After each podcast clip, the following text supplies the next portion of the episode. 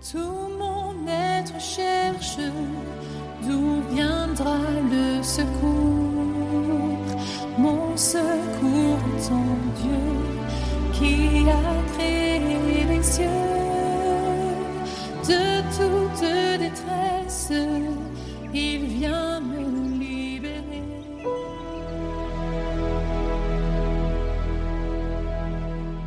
Lecture de la lettre de Saint Paul apôtre aux Romains.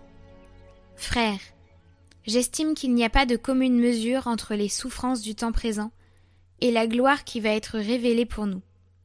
En effet, la création attend avec impatience la révélation des fils de Dieu, car la création a été soumise au pouvoir du néant, non pas de son plein gré, mais à cause de celui qui l'a livrée à ce pouvoir.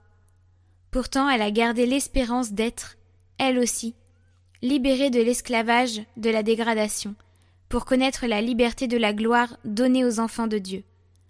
Nous le savons bien, la création tout entière gémit. Elle passe par les douleurs d'un enfantement qui dure encore. Et elle n'est pas seule. Nous aussi, en nous-mêmes, nous gémissons. Nous avons commencé à recevoir l'Esprit Saint, mais nous attendons notre adoption et la rédemption de notre corps, car nous avons été sauvés, mais c'est en espérance. Voir ce qu'on espère, ce n'est plus espérer. Ce que l'on voit, comment peut-on l'espérer encore? Mais nous, qui espérons ce que nous ne voyons pas, nous l'attendons avec persévérance.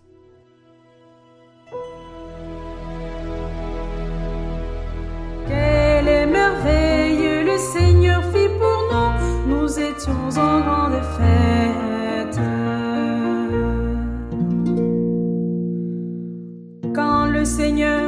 Ramena les captifs à Sion, nous étions comme un rêve. Alors notre bouche était pleine de rire, nous poussions des cris de joie. Alors on disait parmi les nations, quelle merveille fait pour eux le Seigneur. Quelle merveille le Seigneur fit pour nous.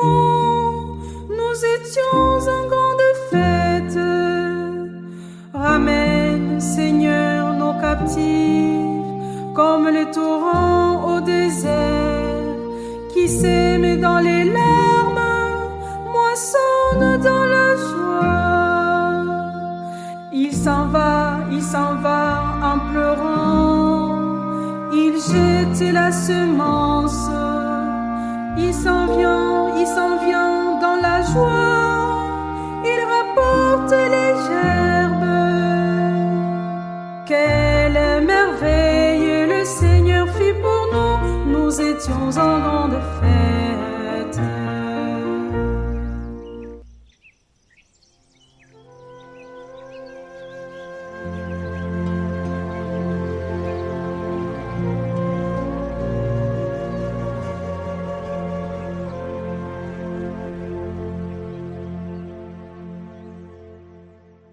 Évangile de Jésus-Christ selon Saint Luc.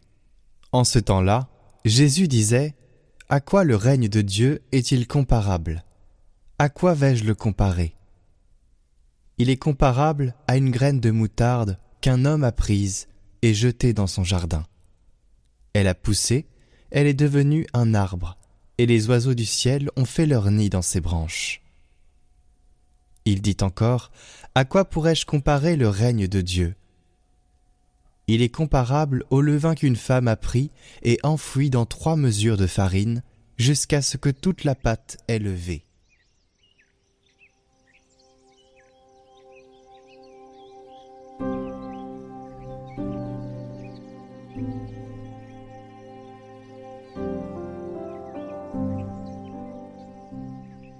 Commentaire de Saint Grégoire le Grand. La petitesse d'une semence est l'espérance de la résurrection en considérant que l'esprit se libère de la chair, que la chair se change en pourriture, que la pourriture est réduite en poussière, que la poussière est réduite à ses éléments au point de devenir invisible aux yeux de l'homme, quelques esprits désespèrent de pouvoir ressusciter. Ils ont sous les yeux des os desséchés. Que ces os se revêtent de leur chair et puissent retrouver la verte fraîcheur de la vie. Ils n'ont pas une telle foi eh bien, s'il ne regarde pas la foi en la résurrection, par l'obéissance, du moins devrait-il la garder par raison. Qui mit en effet chaque jour le monde en ses propres éléments. N'est-ce pas notre propre résurrection?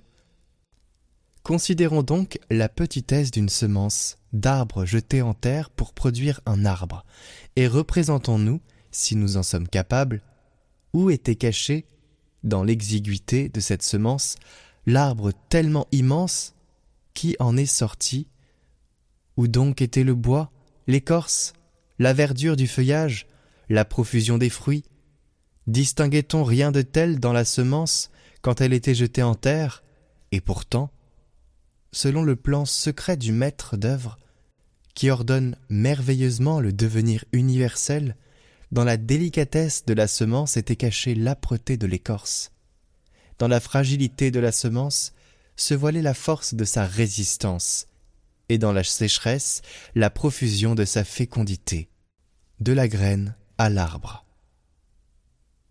Faut-il donc s'étonner qu'une poussière si tenue, qui échappe même à nos yeux une fois réduite à ses éléments, recouvre forme humaine, le jour où le veut celui qui des semences les plus ténues fait surgir dans leur intégrité des arbres immenses Puisque donc nous sommes par constitution même des êtres doués de raison, l'espérance de notre résurrection devrait s'imposer à notre égard, à notre contemplation même devant le monde extérieur.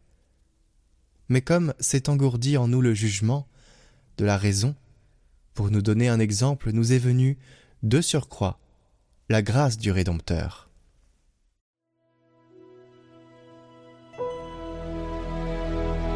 Chers abonnés, je vous en avais parlé, et bien maintenant c'est effectif, prenez rendez-vous le vendredi 3 novembre à 20h30 pour un direct où le Père Roger répondra à vos questions sur la foi, des questions que vous vous posez, et pour faciliter le tout, nous vous demandons de poser vos questions à l'avance et je vous dirai où à la fin de cette petite vidéo, mais je vais vous donner quelques règles pour que votre question soit possiblement sélectionnée. Il ne faut pas qu'elle soit trop longue, il faut qu'elle soit concise, ne partagez que les détails nécessaires. Ensuite, elle doit porter bien évidemment sur la foi, et elle doit contenir votre prénom ou votre surnom. Enfin, vous pourrez bien évidemment poser vos questions en direct, mais euh, c'est pas sûr qu'on les sélectionne parce que vous le savez, les messages vont très vite et c'est pas simple. Donc voilà, préparez vos questions, posez-les et nous essaierons de sélectionner les questions en fonction des besoins. À la fin, il y aura une petite prière avec euh, vos intentions et on finira par une petite bénédiction. Vous pourrez poser vos questions donc dans la vidéo qui s'affiche en haut à droite de l'écran. N'hésitez pas à le faire et même si vous n'êtes pas disponible le vendredi soir, si votre question est sélectionnée, vous aurez votre réponse quelque part dans la vidéo et vous pourrez la regarder ultérieurement. Donc la vidéo s'affiche en haut à droite. Et pour ceux qui ont un téléphone, vous pouvez défiler l'écran tout en bas et normalement la vidéo s'y trouve, à la fin de la description. Retrouvez le chant du jour en lien en haut à droite et en description.